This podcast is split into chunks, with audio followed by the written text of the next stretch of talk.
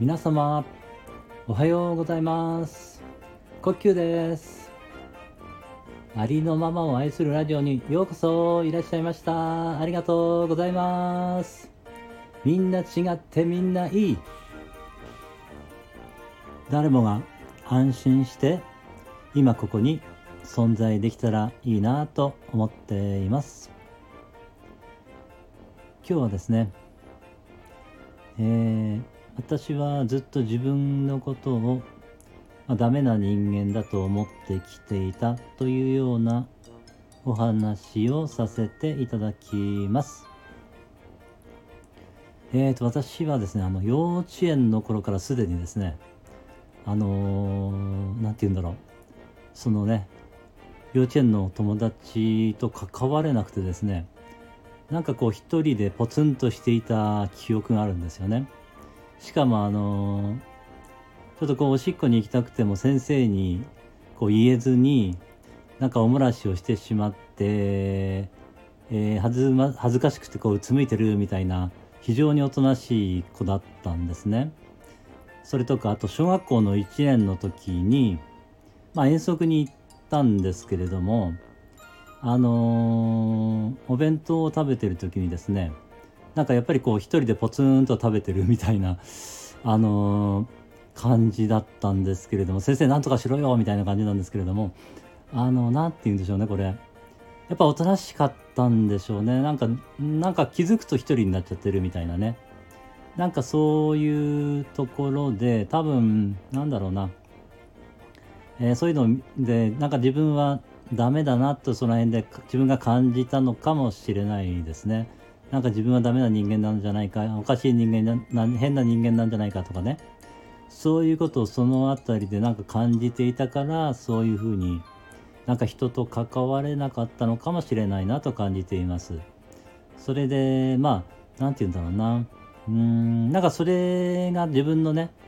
すごく信念というか何て言うんでしょうねその内側の世界をすごい構築している感じがしていてあの人生で何度も何度もですねそういう自分はダメだなっていうようなね感じる体験をしてきているんですね。えー、何やってもなんかうまくいかないなっていうそのまあ少しうまくいくことがあったとしても結局あやっぱダメだみたいなねうんそんなダメダメ人生をちょっと送ってきているんですけれども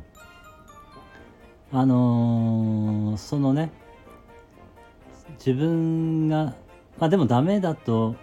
思ってきていたその人生が本当にダメだったのかというと今ねこう振り返ってみるとあの決してダメな人生ではなかったんじゃないのかなっていうふうにもね思えているんですね。あのー、そのね自分はダメだというね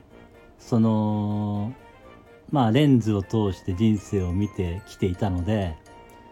あのー、ダメな面しか見えていなかったと思うんですよね。あのー、ダメじゃなかった自分もいたのにそのまあダメな自分しか覚えていないというか見えていないというかねその自分のねいいところがあまり見えていなかったというんでしょうか。あの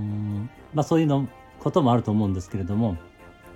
でそのダメだと思っていたことの中にもえー、なんて言うんでしょうね。まあメリットはあるというかですね。あのーまあ、そう思っていたからこそそのまあね。まあそれを克服しようとしてまあいろんなことに取り組んできたわけですね。ですのでその取り組んできたことによってまあまあ瞑想を一生懸命やるとかねまあそういうなんか悩み苦しみから解放されるようなセミナーに、えー、いろいろ参加するとかねまあその関係で、まあ、海外も、まあ、結構何度かえー、アメリカに何度か行ったりインドに何度も行ったり、まあ、台湾に行ったりカナダに行ったりまあ全部あの私の場合は海外に行くのは何らかのそのね、えー、まあその悩み苦しみから解放されるようなことができるまあセミナーに参加するためにさあの海外にね行っていたんですけれどもまあそれがですねそのまあダメな自分を何とかしようという思いからねやっていた行為だったわけなんですけれどもまあでも結局何て言うんだろうなあのそれでは私はあの改善まあ楽にはなってきてるんですけれども根本的なところで何かこううん何て言うんだろうな。やっぱ苦しいなっていうのはどうしても出てきていましてうん何て言うんだろうな。だからまあ今も探求していたわけなんですけれども、えー、それが最近ですねあの湯沢美佐子さんという方に出会ってあのその方はうんとそのメンタルモデルっていうことをまあえー、提唱されている方でそのメンタルモデルのその基本となる考え方というのはまずそのね幼少期に何かがないという体験をして、えー、そこからその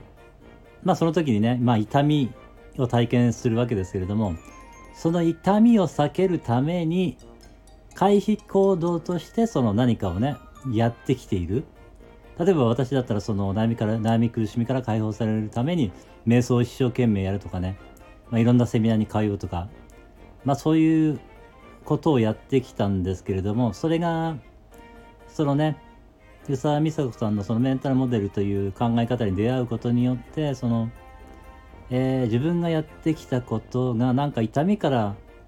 の回避だったようななんかそんな気がしてねなんかちょっと腑に落ちた感じがして。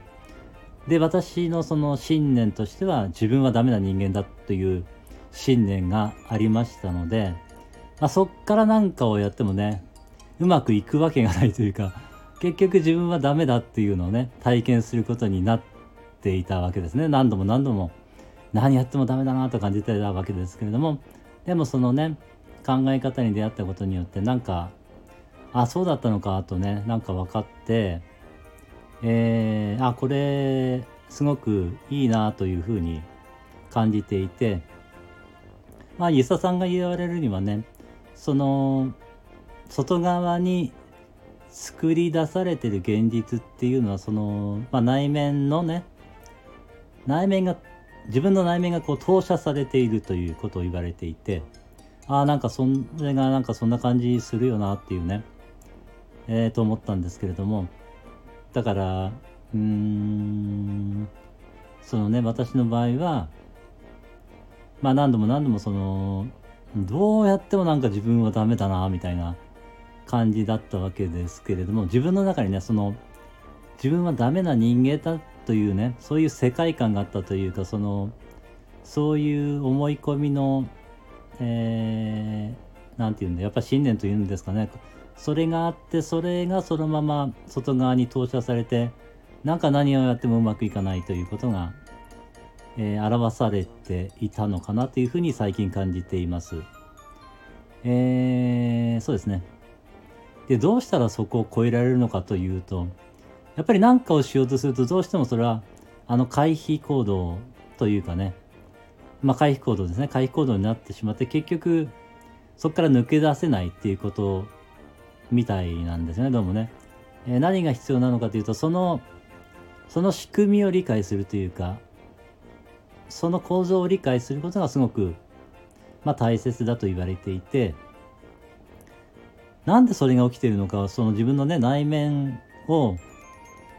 まあ、理解することができるとなんか自然とその外に現れる現象はなんか変わっていくみたいで私も